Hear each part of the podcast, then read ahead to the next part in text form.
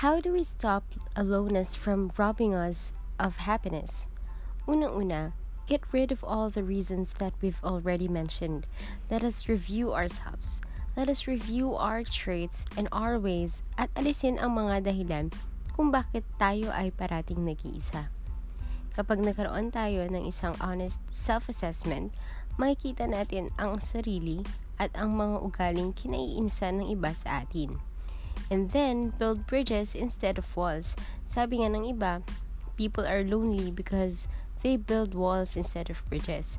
Dapat ay bridges ang ginagawa natin, hindi walls nakikipag-ugnayan tayo sa ibang tao at hindi natin nilalagyan ng bakod ang ating mga sarili. Take risk. Invest in human relations.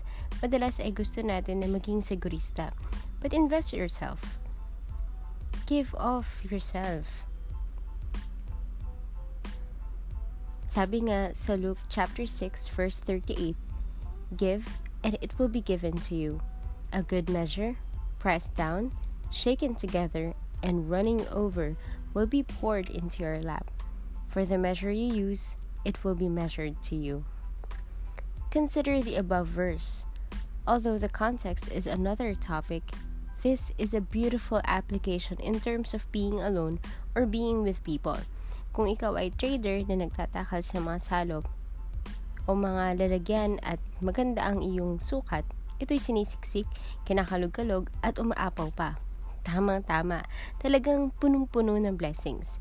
Ganoon din sa friendship at human relations. Give, and it will be given to you.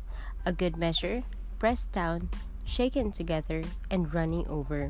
So let's make this our personal policy in human relations. Give, and it will be given to you. And in relation to people, we keep only what we give away and release what we want to keep. Selfish people end up alone and lonely. Aloneness is 99.99% of our own making.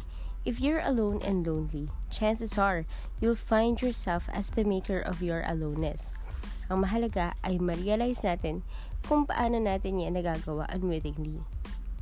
Aloneness robs us of happiness. Reach out to others, or at least be within reach. Remember the lines. If I reach out to you, would you be there? Or if I didn't, would you reach for me instead? Are you alone? Do you feel alone?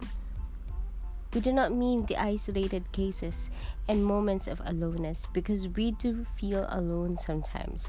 But do you sense that you are alone in life? In that case, some house cleaning is in order.